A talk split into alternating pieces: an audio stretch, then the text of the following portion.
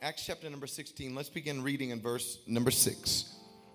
Acts 16 and verse number 6. The scripture says that next, Paul and Silas traveled through the area of Phrygia and Galatia because the Holy Spirit had prevented them from preaching the word or the gospel in the province of Asia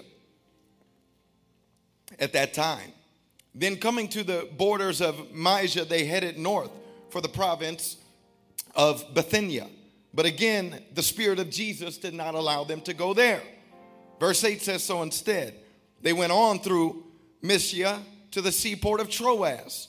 And verse 9 tells us that that night, Paul had a vision. A man from Macedonia in northern Greece was standing there, pleading with him, Come over to Macedonia and help us. Verse 10 says, So we decided to leave for Macedonia at once, having con- concluded that God was calling us to preach the gospel there. So we decided to leave for Macedonia at once, having concluded that God was calling us to preach the gospel there. Galatians chapter number 1 and verse number 6. If you'll turn there, Galatians chapter number 1 and verse number 6. This is the Apostle Paul that we just read about writing. And Paul says, I'm astonished that you are so quickly deserting the one who called you to live in the grace of Christ and are turning to a different gospel, which is really no gospel at all. Evidently, some people are throwing you into confusion. They're trying to pervert the gospel of Christ. But even if we or an angel from heaven should preach a gospel other than the one that we preach to you, let them be under God's curse. As we have already said, and so I say again if anybody is preaching to you a gospel that is other something other than what you accepted, let them be under God's curse. Verse 10 says, Am I now trying to win the approval of human beings or of God? Or am I trying to please people? And if I were still trying to pe- please people, I would not be a servant of Christ. In lieu of the message title, everyone say the key man. And this question, I want you to look at someone and ask them again Do you know who you are? I want to just quickly look. I want you to see here uh, verse number 9 of Acts 16. If you'll just note, uh, there's six words here in verse number 9. That night, Paul had a vision. And then in verse number 10, the writer says that we decided to leave for Macedonia at once. And I also want you to see that he says, having concluded that God was calling us to preach. That night, Paul had a vision. So we decided to leave for Macedonia and concluded that God was calling us. Look at someone again and tell them the key man. And I'll give you this subject again the effect of a life lived according to the gospel. Set your Bibles down and join hands with the person standing next to you. Let us pray. Father, I thank you for the reading of your word. Father, I thank you that you came in here to speak to us today. You're here to dwell with us, to be among us. But Father, we congregate today as your church, as your people. And Father, we thank you that as we congregate, as we come into a state of agreement, of agreeability, Father, we believe that something unique and special and supernatural happens in moments and in places like this. And Father, we ask you for that unique thing to happen. It might be a word, Father. It might be an anointing that's released. Somebody might get their healing today or their breakthrough today. But Father, we certainly believe that there's something that you hold on reserve for us for when we come to church together. And Father, we ask you to do that thing among us today. Whatever it is that you have already predetermined, Father, do not allow me to stand in your way. Don't allow any of us to stand in your way, but have your way today in this place. Holy Spirit, say and articulate exactly that which you would desire to say to us, your people today, in the precious name of Jesus. And everyone said, Amen and amen. Let's put our hands together one more time. Amen. Look at someone again and ask them, Do you know who you are? Thank you, Josh. And you may have your seat. You cannot shake a person who has located their identity in Jesus. You cannot stop a person whose liberty and freedom is found in this identity. I made this statement from my pulpit in San Antonio. Can I get a hand towel from someone, by the way, just in case I sweat or spit or something? In case I need to wipe something up, I need a towel.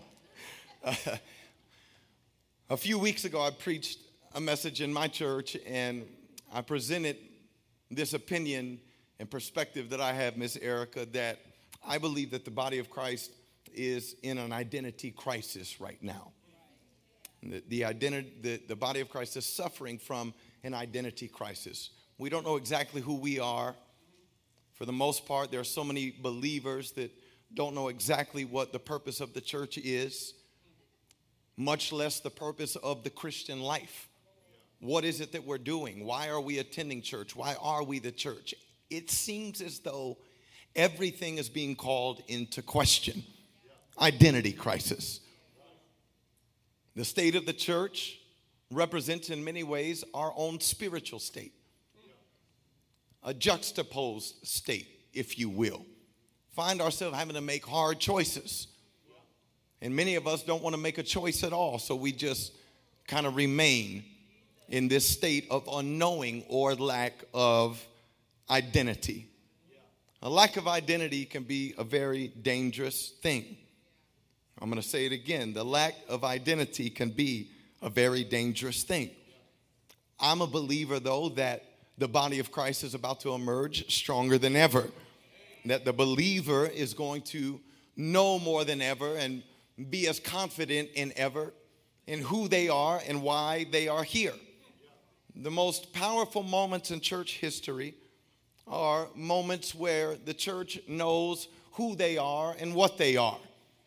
The most powerful moments in church history are moments where the church knows who they are and what they are. I was talking to a man, thank you so much, Chief. I appreciate that. I was talking to a man that many of you would know his name if I told you his if I said his name right now. Just yesterday, as I was driving down I-35 to meet my dad for lunch, I gave him a ring. He lives here in Oklahoma. Uh, was at one time a very prominent minister and talking to him, Gino, he told me, man, I, I have more pastors and ministers calling me now than I ever have. And I said, why? Why are they calling you? And he said, they're confused. I've never seen so many pastors and ministers questioning what they're doing, why they're doing it. He said, I mean, Dustin, these guys are suicidal. They want to quit ministry. He said so many of them are turning to atheism, and it's just like the pressures of this life and where the world is at. It's having an effect on people. And I thought to myself, wow, what a shame. And I just thought within my own little heart, I've had a rough 2020, I'm sure, to the extent that anyone else has. But I don't feel like I'm losing my mind. I certainly don't feel like there's not a God. As a matter of fact, I'm more convinced than ever that there's a God with a plan right now. but it was just a reflection of the state of the church to me that the gospel somehow has been diluted or mutated somewhere. Because where the gospel is working, you don't see people getting shook up like this. Where the gospel is effectual, you see confidence.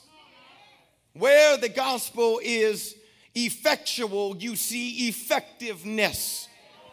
Where the gospel is effectual, you see decisiveness. There's a tone that the gospel carries with it. Can somebody say amen? amen? The gospel literally means to bring good news. Most of us know it as good news, but it actually means to bring good news. It actually means, by definition, to announce glad tidings, to bring good news or to announce glad tidings. If, if you had good news from me right now, like, you know, I bought you a lottery ticket and it hit the jackpot, I don't think that if you were going to bring this news to me, you'd run up in this sanctuary and just look at me. Some of y'all might, some of y'all saying, oh, yeah, I would. I'd slip that ticket and never tell you that it won. but if you had some kind of news, great news, overwhelmingly good news for me, you tell me. There'd be something about you that showed me that you have some news for me. And so the gospel simply means to bring good news, to announce glad tidings. In other words, I'm not carrying any kind of gospel if there's no kind of disposition within me that says to you, there is something that I have for you that you don't have for yourself yet that you need in your life. Most of us will say that I don't have the boldness, nor do I feel I have the, the, the ability to articulate that in language to someone. Oh, yes, but you have the ability to articulate that in disposition, would be my argument. And it's disappointing to know that so many Christians carry themselves as if even if they could articulate it, they wouldn't have anything good to say anyway, because everything about our body language, everything about our communication in our home and at work and in the office really is not saying that we believe that there is good news that we have to announce. Can I get up in your living room today? To announce glad tidings, to announce, to announce, to announce is not a conversation. An announcement is an announcement. An announcement is not a whisper, an announcement has a certain tone about it. You know, one of the most critical and pivotal moments in any person's life is what I'll refer to this morning as the moment of self declaration. The moment of self declaration. A moment of self declaration within this context here in church this morning is when a person, this is how I defined it with my old uneducated country self, through after a period of time in relationship with the Spirit of God, expresses with clarity and full confidence the declaration or a declaration concerning who they are. A moment of self declaration is when a person, through after a period of time in relationship with the Spirit of God, expresses with clarity and full confidence a declaration concerning who they are. Now, it's in my opinion, Christian, that for the believer, this should be a moment that is desperately sought after. For the believer, this should be a moment that should become a staple moment in their life. And although I feel this way concerning the believer, sadly, most of us will never arrive at this pivotal moment of assured revelation, if you will. Many of us will never, and many, or have never had, excuse me, near the impact that, we're that, that, that we can possibly have, Gino, because we've never arrived at this moment of self declaration. In our text here, the second part that I had you turn to in Galatians chapter number one, there is somewhat of a self declaration going on here, Brother JC.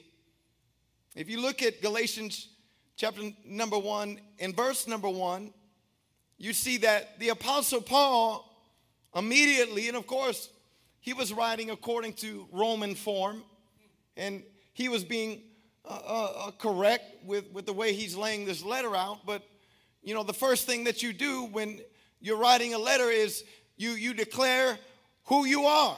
You don't just give a name, but you give your name and your position in the earth.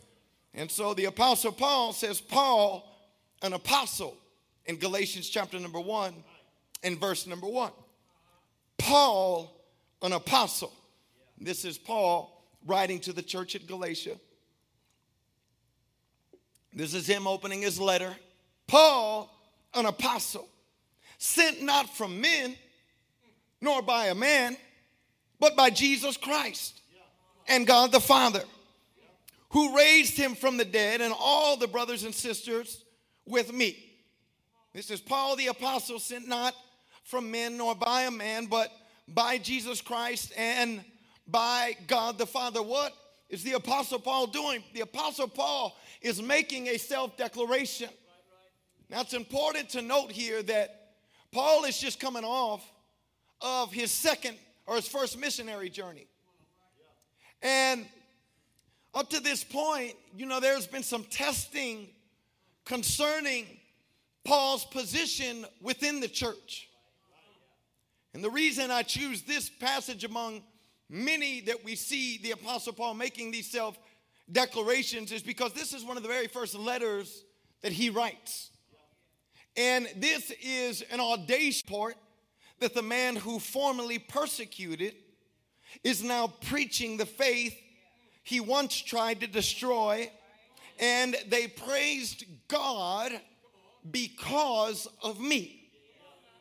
They praise God because of me. I need to ask you, Quest Church, what would you do if a man of God grabbed the microphone and told you that we just had revival down the street in Tulsa? And we were in Tulsa, and they didn't know who I was, and they kind of heard about my reputation, but after everything that transpired up there in Tulsa, the end result was that they were praising God because of me. Look, y'all are already looking at me like a mule looking at a batch of fresh briar. Everyone say these words the key man. Ask somebody these words Do you know who you are?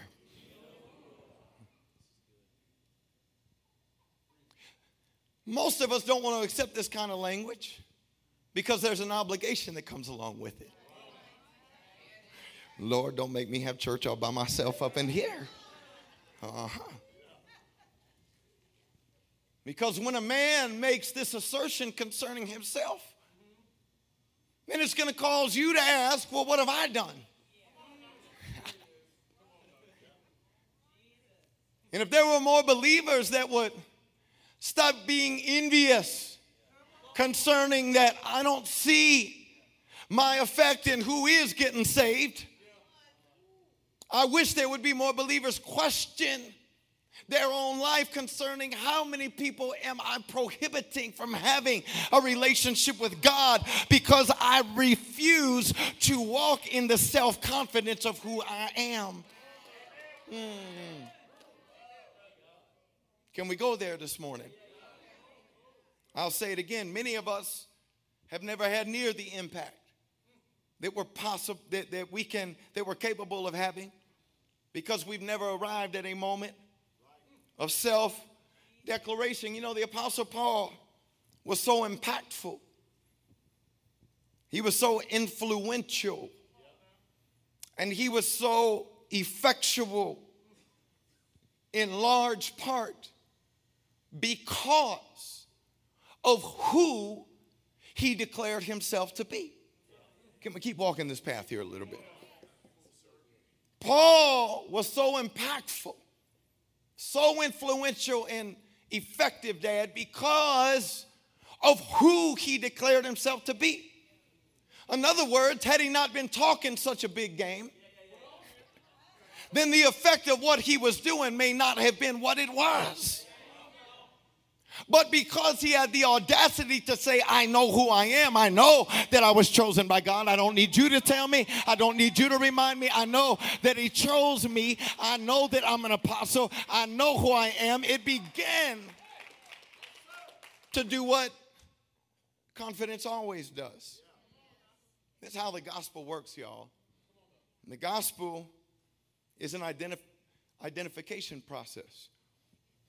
Self declaration demands a response from the world around you. The Apostle Paul had so much confidence that it had an effect. Paul wasn't the first one to do this. when Pastor Josh called me dad and said, We're preaching in the Gospels, I thought about all these different moments in the Gospels that I could have preached from this morning. But in light of this message, I thought, is there a more powerful moment, Ryan, my brother, in all of the Gospels than what we see in Luke chapter number four? Is there anything that transpires in the Gospels that is more powerful than Luke 4? Because without Luke 4, I'm not sure that we have a gospel. Without Luke 4, I, am not sure that, that, that the plan pans out the way that we see it pan out, Pastor Josh. Because before you ever catch Jesus at Caesarea Philippi, looking at his disciples, asking them, Now, y'all tell me, who do men say that I am? Before you ever see him asking this question, which is an important question, Christian. I think this is found in around Matthew 15. I don't have it in my notes here, but this, this is an important question in the Gospels. Who do men say that I am? Because somebody had to declare it. Somebody had to say it. So everyone's saying, well, some people say that you're Elijah, some people say that you're Moses, some people say that you're John the Baptist. Yeah, yeah, but but who, who do you say that I am? And, and, and, the apostle Peter, he's still Simon at this time. He, he says, Lord, I say that you are the Christ, the Son of the living God. Now, now this is an important moment in church history. A lot of people look at this as the birth of the church because it's at this point of the apostle Peter being able to identify who he is clearly, that he is able to receive a confident revelation concerning who he is because of his revelation concerning who Jesus is. I see that you're the Christ, the Son of the living God. And then Jesus looks at him and says, Peter, flesh and blood has not revealed this to you, but my Father in heaven has shown this to you. And you'll no longer be called Simon, but your name's not going to be called Peter, Cephas, the rock. And upon this rock, I'm going to build my church. Upon what? Upon this moment right here. Upon this process of identification. In other words, you can't take this DNA out of the church. In other words, this is a process that you got to walk through yourself. There's an identification process that if you refuse to go, how in the world are you the same person that you were 10 years ago if you are really walking with Him? There's a change. Let's note it. This is an important moment. But it lacks impact if Jesus doesn't know who he is himself. So in Luke chapter number four, we see that Jesus, even, and I'm almost finished, makes this kind of self declaration himself. In Luke 4 and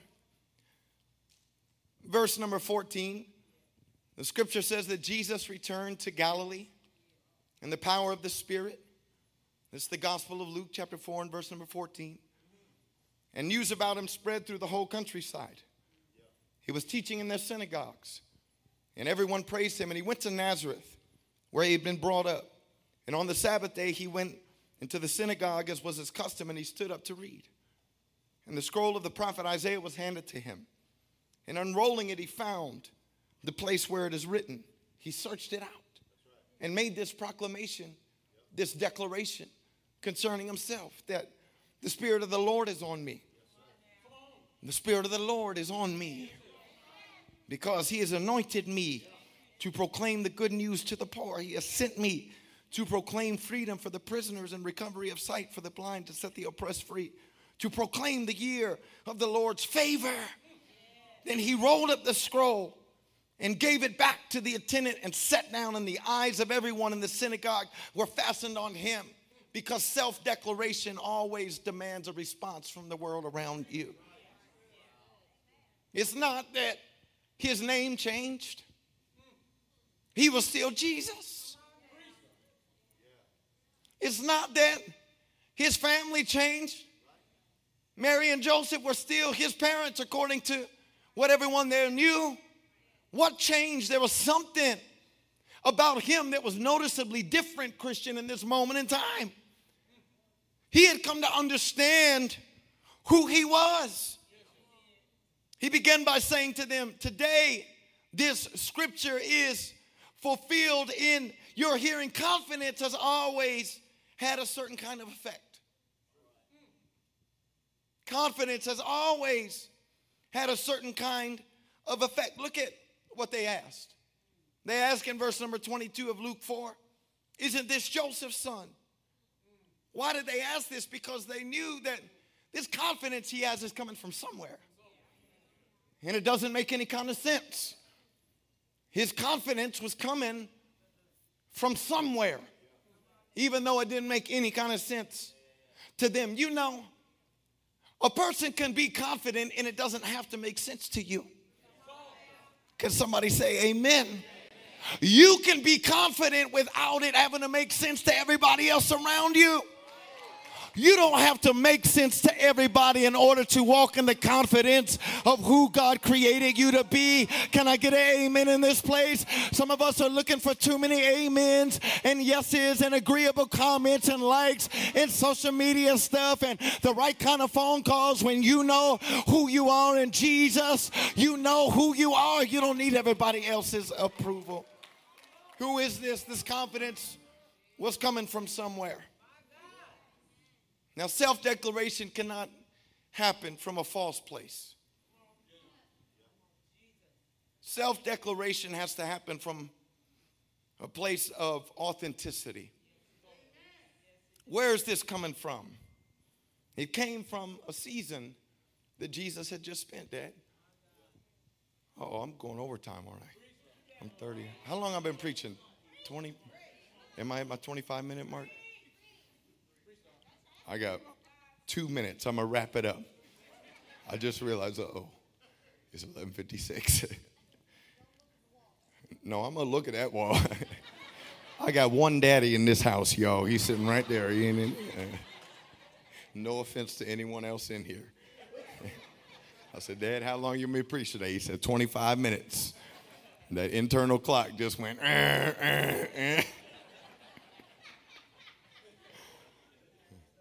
But it came from a season, and, I, and I'll wrap it up. I got a lot more here, but I think that the Lord is doing what He came to do in here. It came from a, a season, a 40 day season for Jesus. And y'all know 40 is always symbolic of a generational work, of a cyclical work. In other words, He wasn't dealing with petty matters in this 40 days. Jesus has just come out of a 40 day period that the, the scripture says in Luke chapter number four that the Spirit of the Lord led him into the wilderness to be tempted. Where he was tempted is what some versions say. Others say to, to be tempted, but regardless, he's walking with the Spirit of the Lord. He's walking with the Spirit of the Lord. And he, and he goes through this season. You know, the, the, the, the enemy looks at Jesus and says, you know, why don't you turn these stones into bread? And Jesus says, Man shall not live by bread alone. That's what he said. But what he showed is that he could make it through a season without miracles from heaven. And it wasn't going to cause him to forget who he was. Mm-hmm. You know what creates an effectual gospel in a person? When they can walk through a season in their life where they're not seeing any kind of miracles and not forget who they are. Can somebody say amen? Dad, I want to thank you that you walked through seasons in your life that didn't look like other seasons in your life and it did not change who you were. It didn't change your confidence in who you were. The enemy said, Bow down, I'll give you all these kingdoms. You know his response. Jesus responded, Worship the Lord your God and serve him only. That's what he said. But what he showed is that he didn't need the control and the accolades of other people in order to be confident in who he was. He didn't need that in order to show him who he, who he was. And, Dad, I want to thank you that at times there have been people by the thousands. And at times there ain't been no one around. As the scripture says that David prayed, I looked to my left, I looked to my right, there was no, no one to be found. And there's been seasons in your life like that. But it caused you, but it did not cause you to lose your confidence in who you are. He said, Jump off this cliff. Don't you know the angels will save you? Jesus said, Don't put the Lord your God to the test. And a side note for some of y'all, some of y'all need to stop being cliff edge livers. You know, the Lord would like for you to come off the edge of that cliff. That's a side note, little extra from the word. Uh huh. The enemy was trying to get him to think and contemplate suicidal thoughts. And what he showed is even when the enemy is trying to make me lose my mind, I'm not going to forget who I am. And I thank you, Dad, that through some of the worst attacks on a psyche that you can see a person go through, some of the things I've had to see you walk through.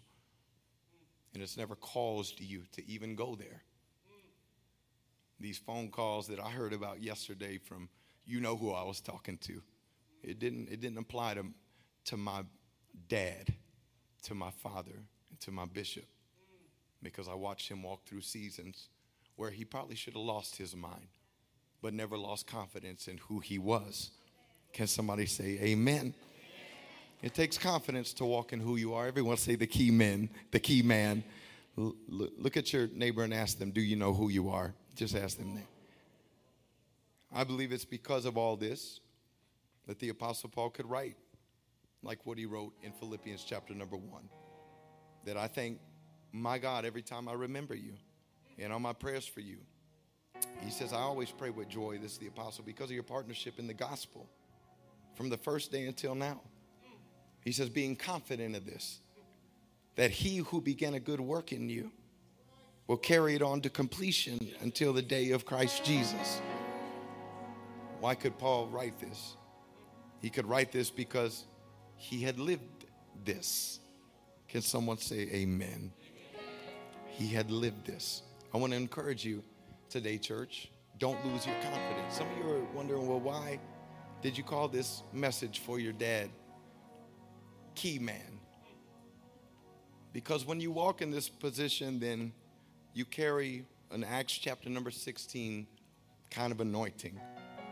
That night, Paul had a vision, in Acts chapter number 16 and verse number 9.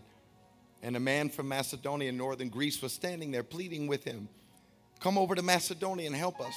So we, this is Luke writing, decided to leave for Macedonia at once because we concluded that God was calling us to preach the good news there. Dad, I want to thank you for being the key man and being as confident as you've been. Because it's only through your confidence in seasons that so many of the rest of us have been able to make the right transitions in our own life. Many of us don't want to accredit relationship dynamic to the kingdom the way that it should be accredited. And there's a certain anointing that God places on certain people to be a hinge, if you will, to be an access point in the lives and destinies of those around them. But that can only happen for people that, no matter the circumstances they go through, no matter the seasons when others want to cause them to question their own confidence and who they are, they stay determined that they are exactly who God said that they are. They are exactly who God proclaimed them to be. And stay steady and consistent in walking in that purpose and that call. That's been your pastor, Quest Church. That's been your bishop and that's been your overseer. I want us to stand up this morning and I want us to honor our man of God one more time. Let's put our hands together and honor him one more time. Amen. And I want you to look at your neighbor and ask them, Do you know who you are? Because although I obviously preach this message to honor my father and a life that has been lived according to the gospel, and because of it, it's been effectual as I've preached this word. There may be some of you in here that say, you know what? I've never really stood confidently in who I am. I've never really made a declaration concerning myself. I've allowed my circumstances to define me. I've allowed other people's opinions and perspectives to define me. And some of those perspectives are very qualified. Some of them are very certified sometimes. But you got to be able to know when to say, you know what? I know who the Lord said that I am. And it doesn't matter who says what. I know that I can still be used by God, that I will be used by God. I have not ever lost purpose. Can somebody say amen? If this is your word, if that's your word, then lift those hands towards heaven. Father, let this word take seed. And whoever needed this word today, let it let the seed take root. Let the root produce fruit. Father, I thank you for an identity crisis coming to an end in your body. Father, I thank you that there will be an emerging church, and there is now, even in this hour. Father, a group of people that are confident about who we are. Father, a group of people that know exactly why you have sent us here to this earth. And Father, I pray that you strengthen us and enable us to walk in the anointing and the purpose that you've called us to. In Jesus' name, amen and amen.